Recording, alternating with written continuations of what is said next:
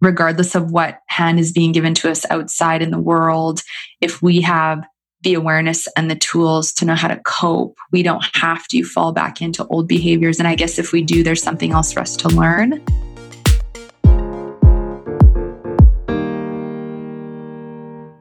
This is the Alchemized Life podcast, and I am your host, Ava Johanna transformational mentor, speaker, teacher, and most importantly, a woman on a mission to bring wellness to the world. This podcast was created to bridge the gap for anyone craving more love, health, and happiness in each and every day. And with every episode, you will receive practical guidance to create magic in your own life. Combining the expertise of wellness visionaries and thought leaders, each week we will bring it back to basics and provide you with the tools meant to empower you to thrive emotionally, physically, and spiritually. So, together, let's ditch the mean girl, you can't sit with us vibes, grab your favorite yoga pants, and start to find your uniquely alchemized life. Welcome back to the podcast, you guys. I'm so excited for today's episode. I teased it a little bit last week in my solo episode, all about channeled messages for money. If you have not listened to that yet, hold the phone, go back, listen to that episode. It's really, really powerful to help support you in moving from a place of scarcity into a place of abundance. And, you know, I think that that ties into today's episode really beautifully with Amber Romaniuk. She is a good friend of mine. I think that the moment that we started talking to each other, we just connected on like a soul sister level. And it was so much fun having her on the podcast. I'm actually recording for her podcast tomorrow. So I'll be out there soon. Um, but she's an emotional eating, digestive, and hormone expert who helps professional women achieve optimal health through mindful eating, self care, and overcoming self sabotage with food. Her podcast is called the No Sugarcoating Podcast, and it has over a half a million downloads, over 200 episodes, and is listened to in over 82 countries. So she teaches her clients body freedom. And one of the things that we like totally got excited by, which you'll hear in this episode, is that it does go a lot deeper than just nutrition. Amber is also super spiritual, and her spiritual practices have supported her in showing up for herself whenever emotional things come up, but also showing up for her clients as well and empowering them to learn the tools necessary to be able to show up for themselves when they are experiencing either the lack or the scarcity or the desire to kind of slide back into old habits. So it's a really, really powerful episode. And, you know, to be honest, in this time of staying at home and quarantining and social distancing, it can be easy to fall back into old patterns. I've definitely seen myself slip in a lot of cases. And I think that this episode will just be a nice little zinger to help support you in staying on track and just staying inspired. And Amber just inspires me so much. So I'm so grateful to have her on. If you are not already following her, take a moment, hit pause, head over to Instagram. Her Instagram is Amber Romaniuk, and that is R O M A N I U K. Her website is amberapproved.ca. And again, her podcast is called the No Sugarcoating Podcast. But before we jump into this week's episode, I announced something really, really special last Thursday. And even as I am talking right now, I feel so many butterflies in my belly, in my body. And I am just so excited to share with you guys the Academy of Breath, my certification program for anyone looking to expand their core offering into breathwork and meditation. So, this isn't only just for facilitators, though. This is for any individual that is looking to deepen their practice and really understand on a scientific and spiritual level what happens when we include breathwork and meditation in our daily lives. So, I'm going to be teaching you tons of different breathwork exercises and techniques that support you, whether you are looking to balance your nervous system, help support your hormones, help support your immune system, help support your digestion. I'm also going to be teaching you breathwork techniques that allow you to connect to divine, to deepen your connection to your intuition, to kind of open the floodgates of your creativity, as well as as usual, as we know, decrease stress and anxiety. So these techniques are powerful, you guys, and I've been practicing them for years now. And I'm a certified meditation and breathwork instructor. I've worked with tons of different people from celebrities to different brands like Alo Yoga. And I just knew that I needed to get these practices and techniques out to as many people as possible. And I know that, as I always say, the greatest teachers teach other teachers how to be teachers. That is not how I meant to say it, but you guys can you get the point. Teachers create other teachers versus having you to rely on me. So I want to empower other teachers to be able to teach breathwork and meditation for themselves as well as in one-on-one group or virtual settings because these practices really will change your life. And I know that whether it is you meditating to release stress and anxiety, or you meditating to channel messages from money like I did last week, or you meditating to have that million dollar idea, committing to this practice, committing to breathwork and meditation will change your life in the most friggin' phenomenal ways because it's changed my life and it's changed so many others' lives. And I know that meditation and breathwork, like a hundred years from now, people are going to look at it in the same way that we looked at brushing your teeth at one point. Like hundreds of years ago, people didn't brush their teeth, and now we're like, what the fuck? They didn't brush their teeth. I think that meditation is going to be the same way, where people 100 years from now are going to be like, wait, they didn't meditate? What? It's mental hygiene, you guys. It's mental hygiene. And that's why breathwork and meditation are so powerful. That's why I'm so passionate about it. And that's why the Academy of Breath is going to fucking kick ass. And yes, I say that with all my F bombs and my sailor mouth because I'm excited. I am so excited to bring this into the world for the woman who is ready to expand her core offering and really show up and serve people the spiritual tools that they have been looking for and craving. And in doing so, I know that those of you that join the Academy of Breath are going to be so much more connected to your intuition, so much more connected to that wealth of creativity that lives inside of all of us, so much more confident in your ability to teach, your ability to speak on these topics, your ability to show up for your community, and so much more abundant and magnetic because that's what these practices do. So, for those of you that are interested in learning more about the Academy of Breath and registering, we begin the first week of June. So, there's still so much time for you to be able to sign up and register, you can head to the show notes for the link. And if you have any questions, you can reach out to me via Instagram or via email. I'd be happy to answer. The founding teachers that come through this first round, the class of 2020, are going to be eligible to teach at the Breath Summit, which is my in person live training that I'll be doing next year. And I I just am so excited for this group that's going to be coming together. So, again, link is in the show notes. I hope you guys enjoy this episode. And if you guys have any questions about this episode, want to share it with your audience, want to share it with your community, make sure to tag the podcast at The Alchemized Life. And I will see you next week.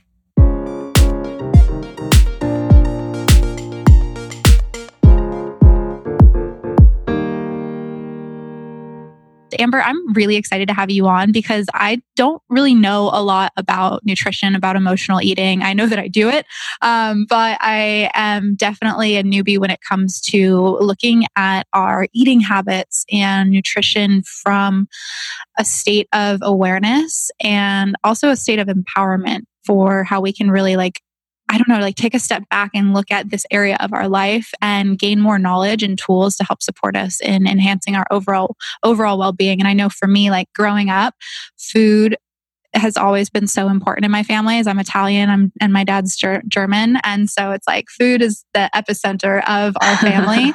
I just think that it's such a important conversation to have, especially right now when so many of us are in heightened yeah. states of emotion. So, thank you so much for coming on the Alchemized Life podcast. I can't wait to dive into everything. And thank you so much for having me. I'm super excited to share. And what divine timing. I, I just don't think the timing could be more perfect because, yeah, it's something that I think, you know, more people are sharing about and or admitting that they're doing. And so it's a great time to also build new habits. So excited to dive in. Yeah. And like for my mom, so she's probably smoked cigarettes for like 40 years, I think. And she, mm-hmm. like finally decided to quit smoking probably i think it's been a month now it's and wow. um you know a month ago things weren't quite as crazy as they are now and so i can see her tendency to reach for a sweet or reach ah. for food instead or you know um, a hard hard kombucha in this time mm-hmm. now and so i'm curious like the work that you're doing the people that you talk to what has been like the climate lately of like how to i don't know like just like move through this without really falling back or sliding into eating habits that aren't supportive of our mental health or our physical health Yeah. Well, I think, you know, what's so fascinating about this time is obviously there's a lot of stress and overwhelm going on for a lot of people. And something that's really a lot of my clients or women who've been email, emailing me or on social media have been saying, I now have this abundance of time and it's making me panic because I'm used to having no time. And that, that no time or that little amount of time, it really distracts us from dealing with our emotions, dealing with our stuff, dealing with what may be going on inside of us. And when we're so busy to the point that we can't even think or feel, and all of a sudden we have time and people are thinking about their stuff and feeling stuff and not necessarily knowing how to cope or having healthy tools to cope, you know, it may be fueling or creating emotional eating for some people. And for others, it may be fueling that binge eating or that food addiction or people may be in relapse. And I think part of it is because you know, if you've never established a self-care routine or a ritual or routine to you know have time to address and explore your emotions and your feelings and you don't have healthy tools to cope with emotional eating and it it just becomes such a deep ingrained habit in your brain. It just the pull to it is just so easy to go to because it's what you know.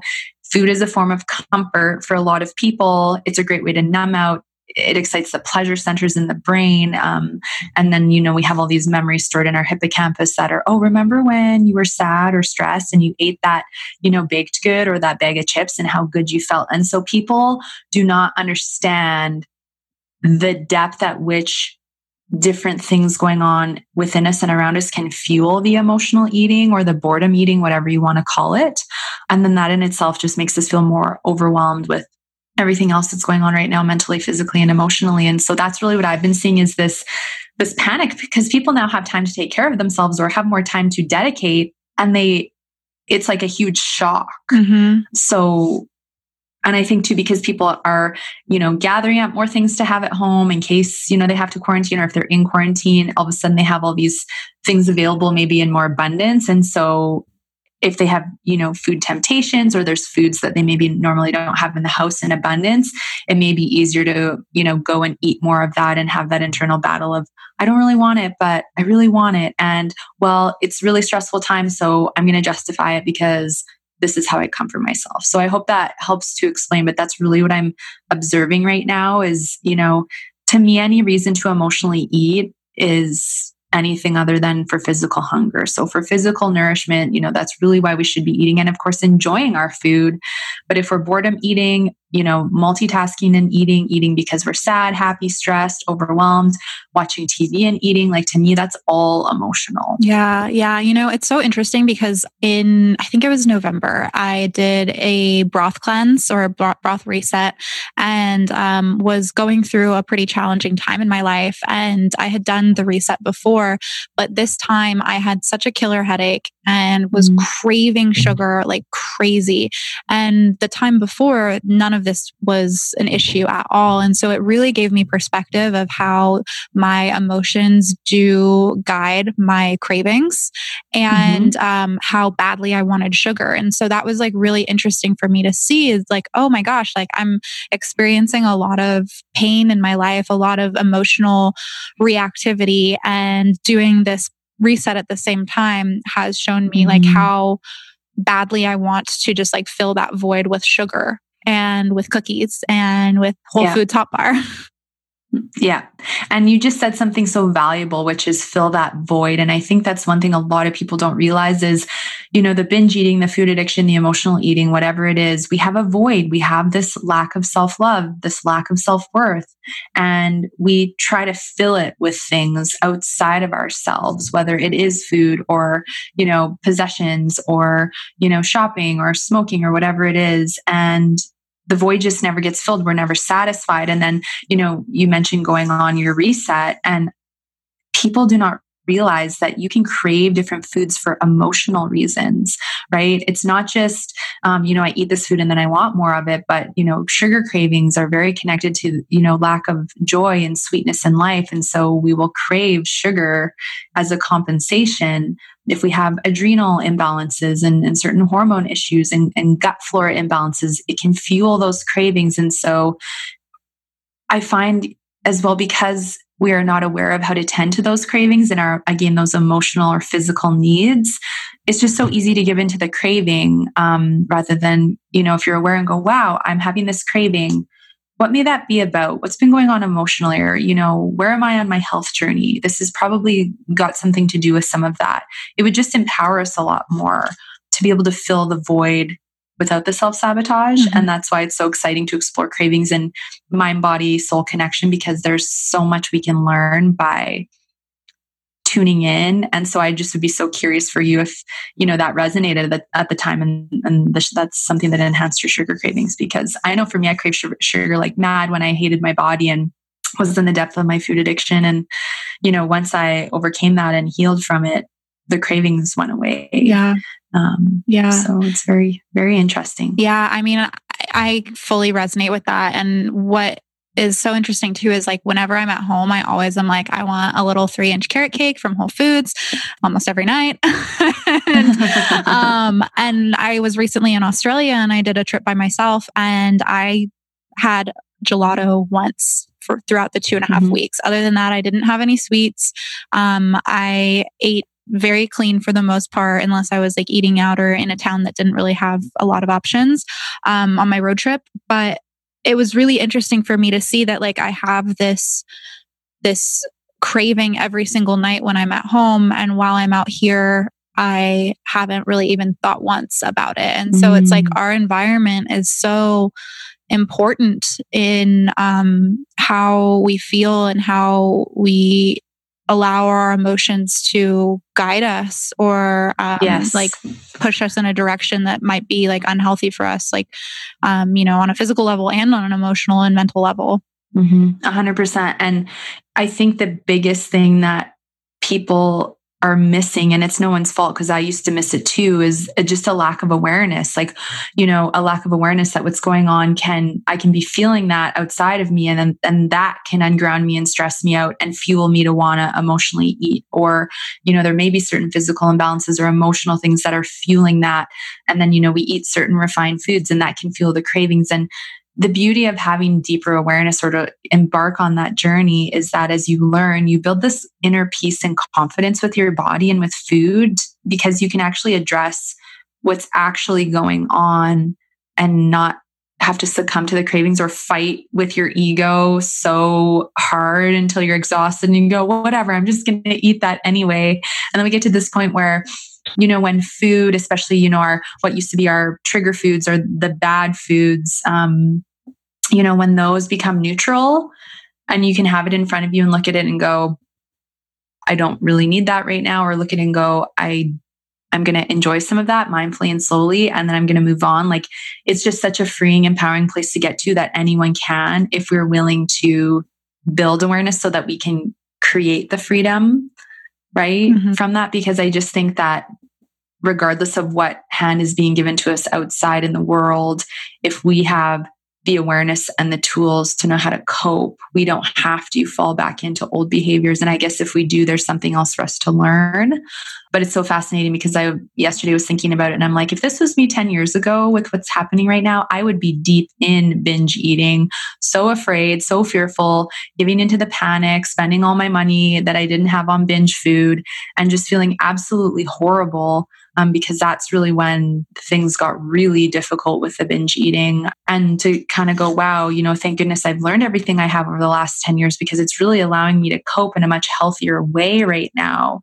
Um, you know, it, it just really, like, I'd have no desire to binge eat. Like, I can't imagine going to the store right now and buying a bunch of ice cream and cookies and baked goods and coming home and doing that. Um, because I just think when we learn how to cope, we can be awake and aware, but we can also know that being able to go inside of ourselves, you know, and tune into our internal state, it's one of the most freeing, calm places we can be, even amongst anything that's going on in the world. Yeah, absolutely. And you mentioned this um, already, but this idea that like the can the connection and the craving to mindfulness tools to meditation to connecting to source. And i think that this is going to resonate with so many people. And i'm curious from like your own journey what came first? Like was it the mindfulness tools or was it this like deep desire to need a way out of the binge eating and the emotional eating? Yeah and for me it was really like my you know, low point moment of eating out of the garbage can in the kitchen after finishing a binge and coming back an hour later and going, wow, I'm significantly impacting my health. I may, my body may just not make it one day and I may not be here anymore. And so it really, it really scared me. And then the motivation to change, you know, and the suffering got bigger than the fear. And then I was like, I need to figure this out. And so from there, first it was assuming, oh, I need, need to just cut out certain foods, sugar, wheat, and dairy because I'm addicted to them. And once I do that, this should resolve it. And when I did that and it didn't resolve it, then that's where I started to build awareness around my triggers. And so that's when the mindfulness, I guess you could say, started to come in and you know building awareness around what would trigger me to eat and realizing i had like 30 or 40 triggers it kind of blew me away. And then from there using self-care tools like meditation deep breathing um, energy work journaling you know yoga things like that really started to help to ground me because one thing one of my mentors at the time said to me when i was getting energy work is the more out of you your body you are and the more ungrounded you are you actually um, unconsciously eat to try and ground yourself mm. and you mm. don't even realize you're doing it and so the more grounded you can create yourself to be the less likely you're going to feel so frazzled to need to eat to try to resolve that. And then the next phase after that was really discovering I had an intuition, as we all do. And that scared the crap out of me, knowing I could feel that I could kind of like foresee things to come and, and use my intuition to make empowering decisions. It really scared me. So I actually went back into binging for a while to suppress it. And I didn't know I was doing that. But I think one of the biggest, most powerful things that the journey gave to me was, of course, learning how to love my body and love me fully and completely without needing to look a certain way or be a certain weight. Because I fought with that for my whole life until I was about 25. But I think it really brought me to find my soul and discover I have a soul and like I am a soul in a body and I'm here to serve this purpose rather than just thinking, well, I'm here for this life and we'll see what happens and I don't really know what's going to happen. Like it just it was a gift to you know go through that and get to that point. And i needed to go through every single ounce of what i did to get there. But to me it was yeah it was first like thinking it was just physical and then realizing it's physical and emotional. And then wow there's this whole spiritual piece that is so important for me to address. And you know 10 years later and i will forever continue to grow and deepen connection with myself and, and source and like everything because i just think we never stop growing, but we can gain freedom from things like, you know, emotional eating and, and heal that relationship with ourselves. Because I came from many lines and generations of food addicts and hoarders and lack mentalities. And so it was really interesting to just see all the things that you know at the time I was like everything's just against me. And to and to look back and go no like this was just an opportunity for me to heal something really powerful. Mm, yeah absolutely. Yeah. Absolutely. So you mentioned that you were scared to use your intuition. And first of all, I just want to share that like I absolutely love that you include spirituality and this in, this element into the work that you're doing because I feel like there's not a lot of people at least that openly kind of share from this perspective. Sometimes I feel like the you know the eating and the nutrition and anything around like body awareness can be kind of like almost science based and mm. very like cut and dry. And so I love that there is this element of it because I mean, as a business coach, it's kind of the same for me as well. Like spirituality is a huge part of it. And, mm. um, I think when you can bring both of them in, it becomes that much more powerful and that much more impactful. Yeah. Um, but you mentioned that you were scared to really like use your intuition and that set you back for a little while um, into the binge mm eating again. And it's interesting because when I was in um, Australia, I had this experience where I was like, wow, like I actually have a lot of fear that's holding me back from really accessing my intuition because I feel like if I learn too much, then how life is right now won't be enough for me. Mm. And my life won't be good enough from what wow. I open myself up to. And so I'm curious, like, where that fear came from for, for you, because I think that a lot of people um, listening might have like this subtle fear that they maybe aren't being fully honest with themselves about because so many of us are like yeah i want to be intuitive but and like i'm the mm-hmm. same exact mm-hmm. way too um, but then yeah. i was like whoa there is this underlying fear that like I might learn too much about myself and like come alive too much that life won't be good enough anymore. And that will cause yeah. great discomfort. Oh, for sure. And I, I can resonate. I think that was definitely part of it for me. And then like fear of who I would be at my full potential if I allowed this gift to grow and I surrendered and really stepped into it. And like, who would I be without having this like superficial focus on my body and food as well? Because that's just what I've known. And so I think part of it was that unfamiliarity of who am I as this intuitive person? Are people going to judge me and think I'm weird? Am I going to lose my community and my friends because a lot of them don't?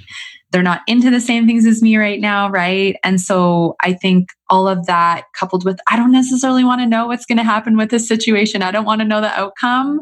I think some of that just really scared me in the beginning because I didn't know how to cope with it. I didn't know how to manage my intuition and I very much am an empath and didn't know how to like manage feeling other people's energy and not taking on other people's stuff. And so I think it all just kind of compiled and would overwhelm me. And then I would go back to food.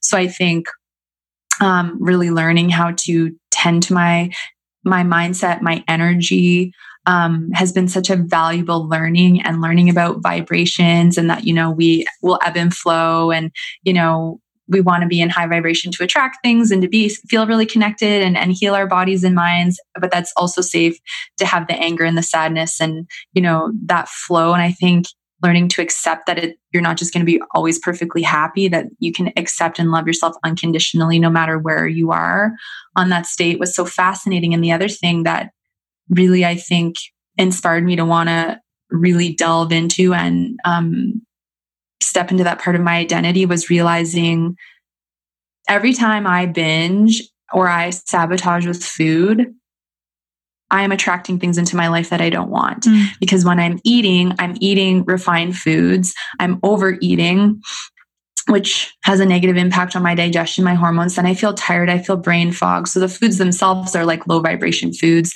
Then I'm pulling my body's vibration down because emotionally and physically, she's really stressed out now. I'm feeling all the guilt and the shame of doing it. And then here I go, you know, attracting a fender bender or another parking ticket or men who, you know, are alcoholics. And I'm going, what the heck is going on? And why am I attracting all this lack and stuff into my life. And when I realized the significant impact that that was having on my intuition and my vibration itself, um, it really was fascinating. And I think that's one of the biggest things that I see when I work with women who run a business or, you know, they have a career because they'll say every other area of my life is working so well, but it's just this one area that I can't seem to gain a handle on. Or when I do this, like my business doesn't grow as much, or I, I don't make as much money, or I attract the wrong clients, or whatever it is. And when, and when mm-hmm. they're open to receiving this information, not only about the way it impacts them physically, emotionally, but on a spiritual level with a vibration piece, they're like blown away. But it's a positive inspiration that it helps them think like, okay, do I want to do this? What does it cost me to do this on all levels?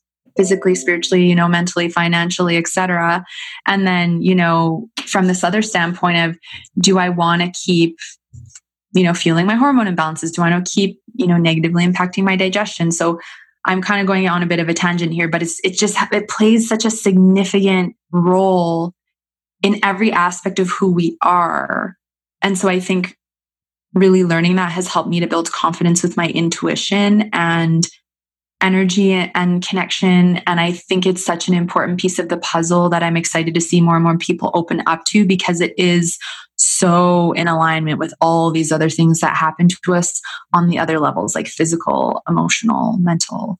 So that is kind of the journey I went on with all of that. Yeah. I mean, I feel like it's like uh, initially, if it's, if you're not necessarily adding this, it can be very contractive and restrictive for people. But mm-hmm. then it's mm-hmm. like, but look at like how you changing these habits is going to impact every area of your life, how you're going to be raising your vibration, how you're going to be calling in things that are of greater abundance. It becomes very expansive in that way.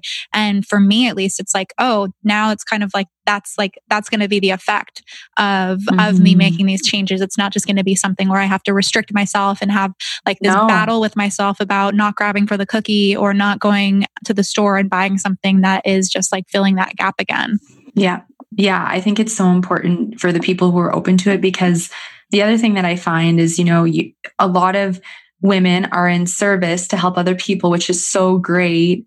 But where there's a disconnect is when you're deeply in the background struggling with like binge eating, negative self talk, body image struggles. You know, we all have to start somewhere, but then you're also, you know, promoting a service of I help people with binge eating or I help people with self love or whatever. And you deep down, so deep in your core, though, feel like a fraud or you feel like, wow, why am I doing this? And just that misalignment. Like, I think it's just so important that we do our work ourselves so that you know when we are providing service we can really support those other people and not get to the point where we have to stop our dream or our craft because we're so overwhelmed and unhealthy because we didn't deal with our stuff first if that makes sense mm-hmm. it's just something that i think is so important no matter where you are in your life or if you're a mom or a professional or you know just on your own working on your journey that the sooner you work on it the more you will open up to all the other gifts that are available for you. Yeah, absolutely. And I think that I mean, I see that with myself. I see that with my clients. It's like the embodiment piece is so important.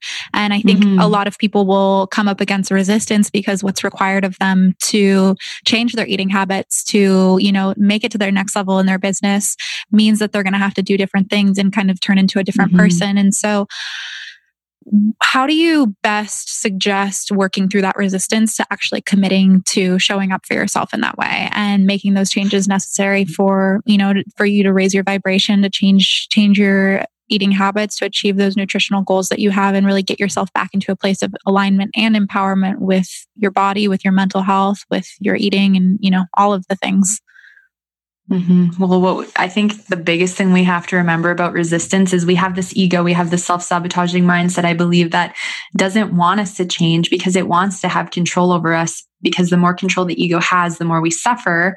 And then we don't live that like free, fulfilling life we could possibly have. And so I think it's important to acknowledge the resistance and go, you know what? I'm feeling very resistant.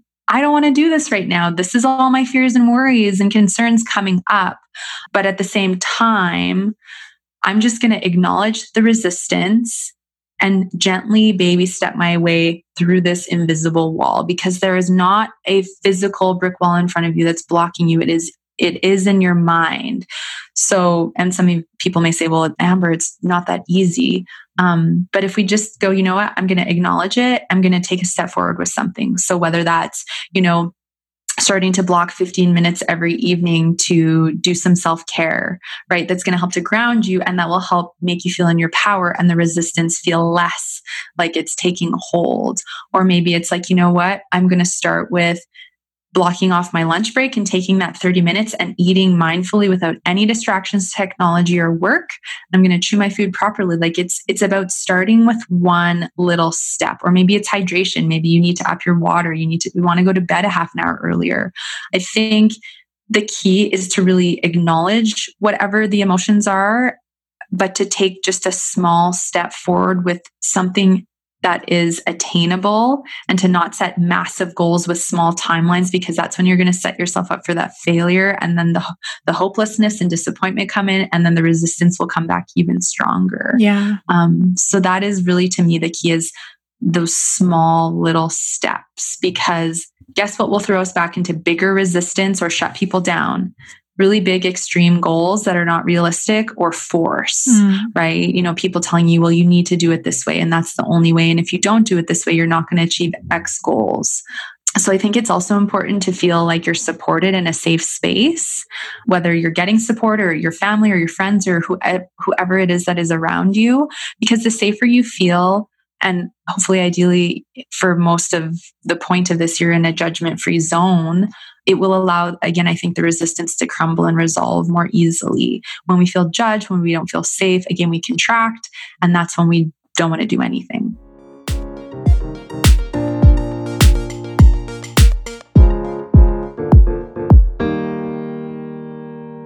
All right, you guys, let's take a quick break from this episode because let's be real, who doesn't love to sleep? I know I do.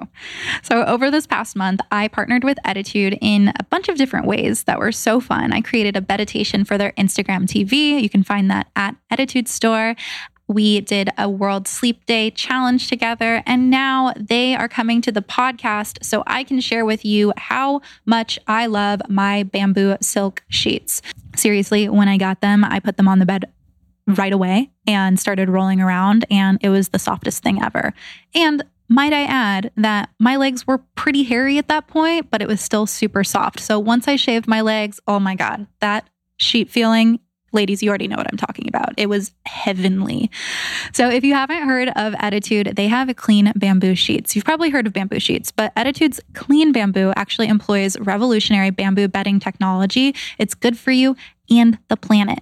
They're so soft and beautiful. I have gray and white striped sheets, and they basically make my Pinterest aesthetic come to life. I'm not even kidding. So they're soft, they look good, they're good for the environment. I mean, why would you not have Ettitude sheets on your bed? We're moving into our new place, and I cannot wait to wrap my new bed up in these amazing sheets. And if you haven't tried them before, come on, like we're all at home. There's a 30 day risk free trial. Why not make your naps and your sleeps the best ever? And if you're not fully satisfied, you can return your sheets for a full refund. They even cover the shipping on returns. Pretty cool, right? So, Ettitude sheets, they're soft as silk, they're breathable as linen, and at the price of cotton. You're going to love them. I promise you that. And when you support our sponsors, you're supporting this show as well. So, you're supporting me. And right now, my listeners will be getting 20% off their sheet set and free shipping. Like I said, I got the gray and white striped sheets. So cute. Just visit ettitude.com and enter alchemized at checkout for 20% off your order. The only way to get the 20% off your set of at Ettitude sheets and the free shipping is to visit ettitude.com and enter alchemized at checkout. Again, that's ettitude, E T T I T U D E dot com and enter alchemized at checkout for 20% off of your Ettitude order.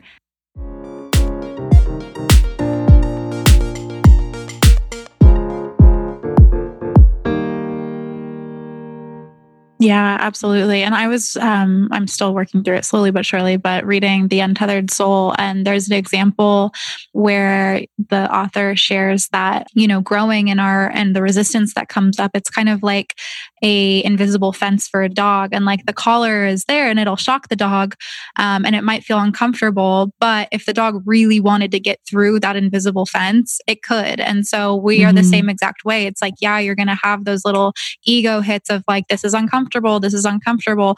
But it's an invisible wall there. It's an invisible fence yeah. there. And it's the walls of our own building. So that means that we are fully powerful enough to break down those walls and to move through it if we want it bad enough. And like, I think that. Mm-hmm if we can do anything if we want it bad enough you can achieve absolutely anything if you want it bad enough yeah. and so if the resistance comes up and it's something that's really important to you know that you are strong enough to get through it everyone experiences resistance and there are so many yes. resources and tools available at your disposal to support you in feeling the fear and moving through it anyways mm-hmm. Yeah, it's so true. And I always say everything you want is on the other side of that fear of resistance. And people just always say, well, I wish I would have done that sooner because it wasn't that bad, actually. right. Yeah. So, yeah. Um, so with emotional eating, I know that we've talked a lot about like the impact that it can have on your mental health and just like your spiritual your spirituality in general. I'm also curious about like on a physical level too. And I know mm. that you mm. um, had a podcast episode recently about like the toll that it can take on your organs and specifically the liver. And so I'm just really mm. um, interested in learning more about that of like what what happens when we get too far into a um, habit of an addiction of emotional eating. Yeah. And so, I mean, it honestly has a very significant impact on our physical state of health. The longer you've been in it, the more you've been bouncing back and forth between restriction, diets, and extreme eating styles. And then you're falling into the emotional eating, the binging, the overeating.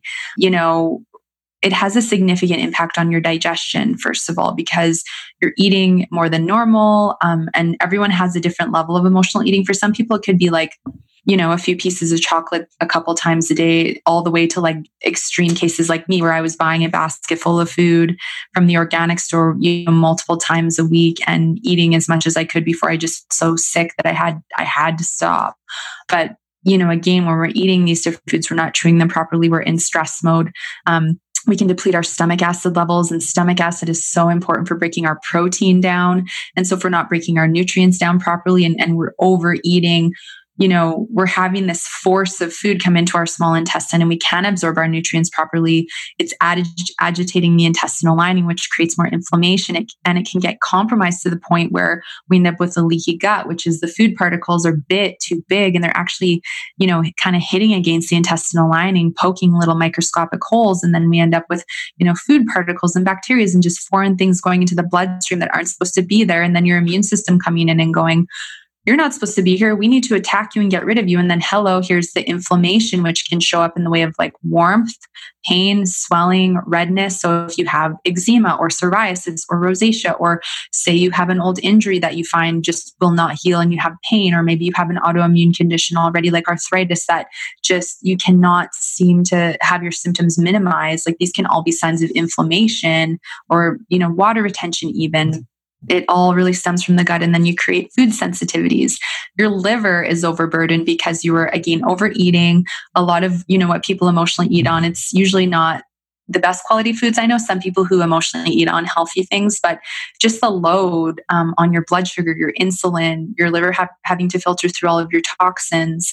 And something i didn't know at the time was i actually had a gene mutation that was disabling me from properly um, metabolizing some of my B vitamins. So that was fueling my inflammation even more. And then your gallbladder's taxed if you're eating too much fat, right? And that can increase chances for like gallstones and stuff like that. Um, and then we get into the large intestine, which is where we have our, you know, eight plus pounds of pounds of gut bacteria. And if we've had to take antibiotics, if we're eating lots of sugar, drinking alcohol, foods with yeast in them, we're throwing our gut flora out of balance and we're feeding all this unhealthy bacteria. And then you want sugar cravings, carb cravings, you will get them because those foods actually feed that yeast and then fuel the cravings you already have. So, you know, brain fog, bloating, discomfort, cramping, changes in bowel movements, low sex drive, weight gain. Like there's so many symptoms that can come from just the digestive stuff. And then it impacts your hormone health. Mm. So um, it significantly impacted both of those for me. And, you know, what I often find for most of my clients is they end up with really high cortisol, which is the stress hormone. Um, so again, just that overeating and then the stressing and the guilt and, and the negative emotions we feel after we eat, and then the panic to get back on the diet or into the exercise routine, all of that raises our cortisol levels. And so the higher the cortisol gets, the more puffy we can feel, the more retained, the sensitive, more sensitive our digestion can get, the more fatigued we are. And that all of that fuels cravings because when you're tired and you can't think straight, people go into more of an I don't care mentality. Yeah. And what's the first thing that goes? Good nutrition, self care. Cause they're just like, I'm too tired. I don't care. I'm going to drink that energy drink or eat that, you know, piece of cake for lunch. I just don't care the thyroid is impacted. I see so many women with underactive thyroids and, and, they can't lose weight and they're really frustrated because they're trying all these different things and nothing is working. But again, we have to address the emotional eating because if your gut is compromised and your hormones are being compromised, A, both of those physical factors fuel emotional eating. And B, I find that a lot of women are not happy with their bodies and their weight. And so they're assuming the only way to change it is to go on a diet. And then the diets are actually having a negative impact on the hormones and the digestion because either they're really extreme cutting out whole food groups and or um, because they don't know their current state of health it's just something that comes in and it just stresses the body out even more. So, commonly, very common, see cortisol imbalances, thyroid imbalances, low progesterone, women missing their cycle, you know, very heavy PMS symptoms, lots of menopause symptoms, um, and then lots of mineral deficiencies created from it as well, vitamin deficiencies. So it's very interesting to see the impact it can have on, you know, the physical body. And there's obviously other things that each of my unique clients deal with, but those are some of the most common things that I experienced and that I see women dealing with as well when they're emotionally eating. It's a lot of stuff. I mean, yeah. As you were um, going through all of that, I'm like, okay, yeah, I've experienced that at sometimes. I've experienced that at sometimes. I'm experiencing that right now. Um, mm-hmm. And then before you also mentioned that it's like it is very individual, so it could just be mm-hmm. you know having a couple of pieces pieces of chocolate multiple times throughout the day. Um, I'm curious, like if someone is listening to this and they're like, "Oh shit, am I emotional emotionally eating?" Is it just like mm-hmm. you know, you know if you're emotionally eating or is there a way for us to like further understand and gain awareness on if mm-hmm. that is mm-hmm. like if that is the cause of the symptoms that we are experiencing? Yeah, and I think for some people they'll they know and for some people they may be in denial and not want to admit it. And then for others, they may have no idea and think it's normal because it's just been so accepted by society. You know, I, I, heard an ad on, you know, Spotify the other day. It's okay, just eat the whole pint of ice cream. And I'm like, you're promoting emotional eating. Like, what are you doing? You don't even realize the impact you could have on your listener right now. And I think it's just become like socially acceptable to brag about overeating or to think that it's normal. Um, so I think for people who are not aware or who are curious, any reason for eating other than for physical nourishment to me is emotional eating. Um, and I think there's a great question we can actually tune in and ask ourselves before we reach for anything, which is, okay, before I eat this, I'm going to check in and go, Am I physically hungry or is this emotional hunger? Because if I'm physically hungry, some of the most popular cues are I get a hunger signal, which is telling me, Oh, this is what it feels like to be hungry. My stomach's rumbly or growly. You may notice your blood sugar drop and you get that hangry feeling. You're kind of bitter and hungry at the same time. Um, so, you know, and then you can kind of look at your clock and go, when's the last time I ate today? Was it more than two or three hours ago? Because if it was, you probably physically do need to nourish your body. Um, and if you've just eaten, or maybe you ate lunch while you were working or driving and so you weren't present and so it didn't satiate you and now you're reaching for you know the the donut or the bag of chips or whatever it is and so that's when it's good to pause and go i just ate what is this really about? Is this a visual trigger that I'm seeing the food and so that's why I want it, but I physically actually don't need anything? Is it the stress going on and the uncertainty? Did I have a poor sleep? And, you know, that's something I think that's so valuable in building awareness is starting to ask ourselves, like, what maybe has been going on for the last day or two or the last week that's now making me have this pull to want to go to this food. Mm. Because when we ask questions, we can start to figure out how to answer them. If we don't know how to answer them, then we can, you know, explore other things. But I just think that it can help us build that awareness. And that's so exciting because as you do that, then you have the power to understand what you need to give yourself to step away from it. Yeah, yeah. I mean, so you mentioned boredom earlier. I feel like that's like mm. a mm-hmm. subtle emotion that we probably like wouldn't necessarily initially connect. I think like more so when we think yeah. about emotional eating, it's like anger or sadness. Um, mm-hmm. But what are some other like emotions that you would say are pretty subtle that can also trigger yeah. food cravings? Happiness you'd never really think, but for some of my clients, it's like they're so happy and then they associate it with just going all out with food. Definitely the boredom. I actually find resistance to be mm. a emotional eating trigger and procrastination is a huge one um, because people are going, oh, well, I have to get that thing done, but I'm just going to eat first, and then they may finish and they're they're full and uncomfortable, but they're going, oh, I really don't want to do that. So what else can I find? Um, so those are i think some of the emotions that may be a bit more subtle but i find you know for some people it's all across the board like everything triggers them to emotionally eat and then for some women it's very specific and there's maybe like five or six key things. And some of them aren't even emotional. It's again it's like the multitasking and eating or it's they associate tv and food always or mm-hmm. you know they're dehydrated and that's actually fueling the emotional eating. So it's very fascinating to see what is common across the board and then what are each individual person's unique triggers yeah i mean i just you rattling that off i'm like boredom for me yep resistance and procrastination yep i mean i had a mm-hmm with Sahara Rose and she was talking about how like our resistance will will flow in when we're like on the verge of a breakdown and then we'll be like, "Oh, I could mm. have a cookie right now." And I like actually after I had that conversation with her, I was like writing something for my course that I was creating um, last year and had that exact experience. And I was like, oh shit, this is the resistance coming up right now. Like sit mm. down and mm. continue doing this work because you're going to have a breakthrough on the other side. And so it's very interesting to see just like the subtlety of a lot of emotions that so many of us experience and might not necessarily connect to being an emotional tendency to grab for food. Just so again, coming back to awareness, like it's the most powerful powerful thing and asking yeah. the right questions too, so we can get to the bottom of why it is that we're actually reaching for something. And if it's to fill a void or if it is because we like actually physically need it. A hundred percent. And like 99% of the time, usually anyone I talk to goes, it was emotional. It was a very rare occurrence that it was actually physical hunger.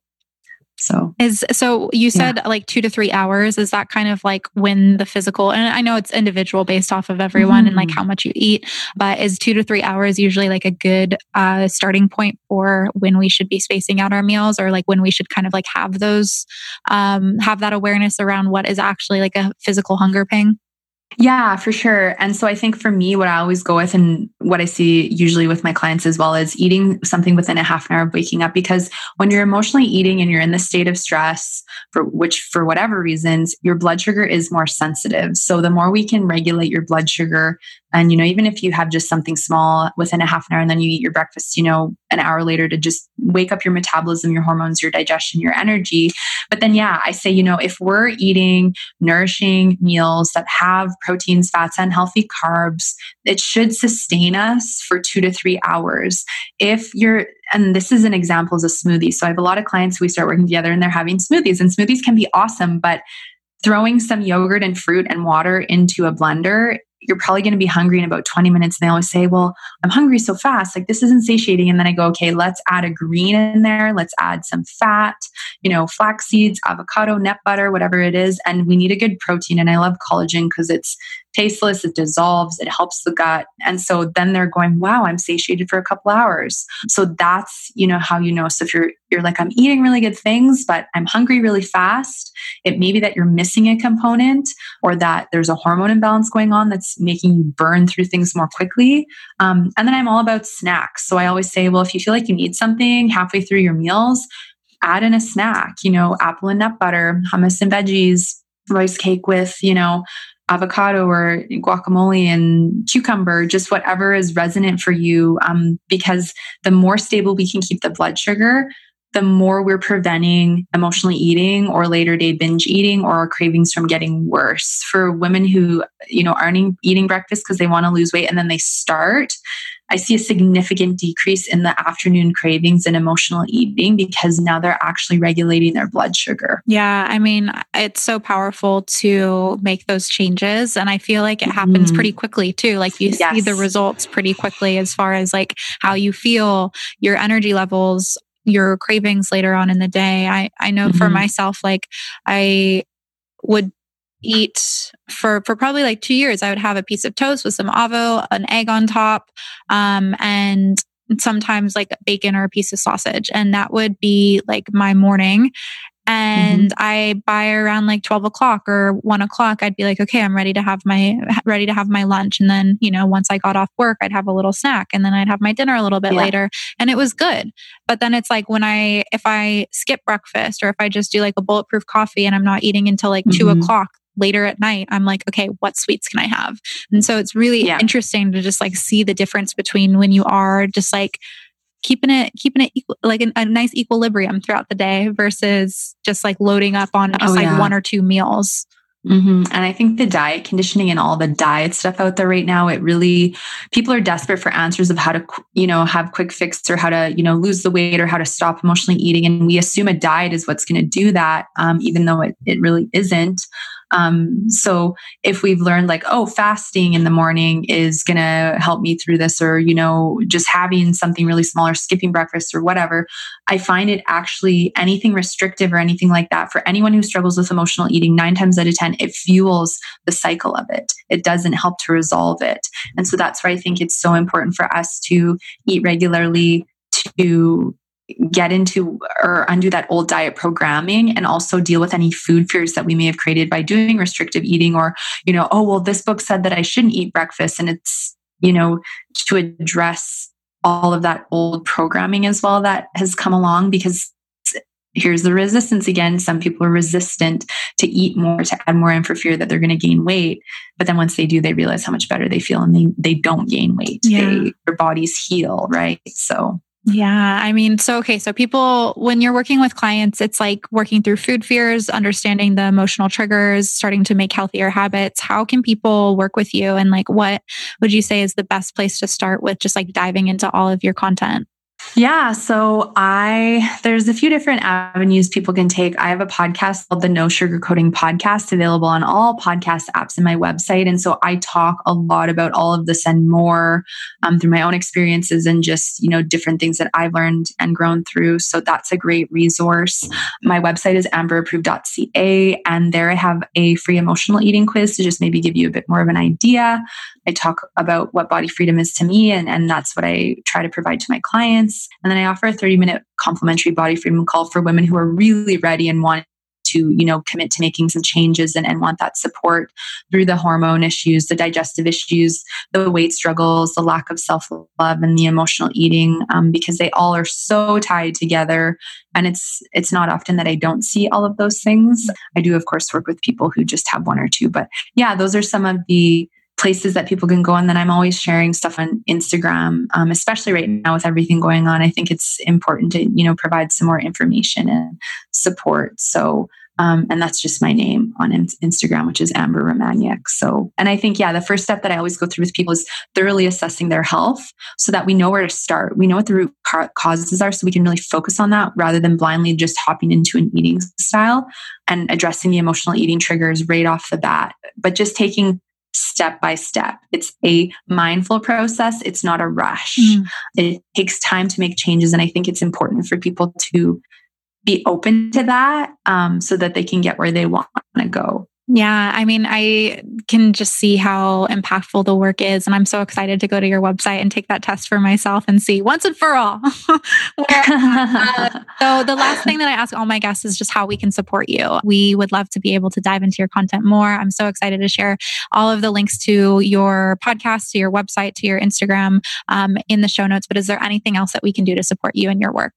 I think it's just if you like what you hear on the podcast, leave a review, share it with a friend, tell somebody you think who may, you know, resonate or be helped by sharing. And, you know, for people who are in a state where they're going, I really want to get help right now, but I'm scared because I don't know if I want to spend any money, right? I've I've had those conversations with, you know, a lot of women is that, you know, I'm always happy to meet people where they're at and I'm offering kind of like a 90-day program to support people right now if they really are wanting to dive in, but just want to kind of take a little bit of a start with what's going on. So, um, yeah, I think the biggest thing though is check out the information, leave feedback or a comment. And my goal is that hopefully it plants some good seeds for whoever listens or reads it.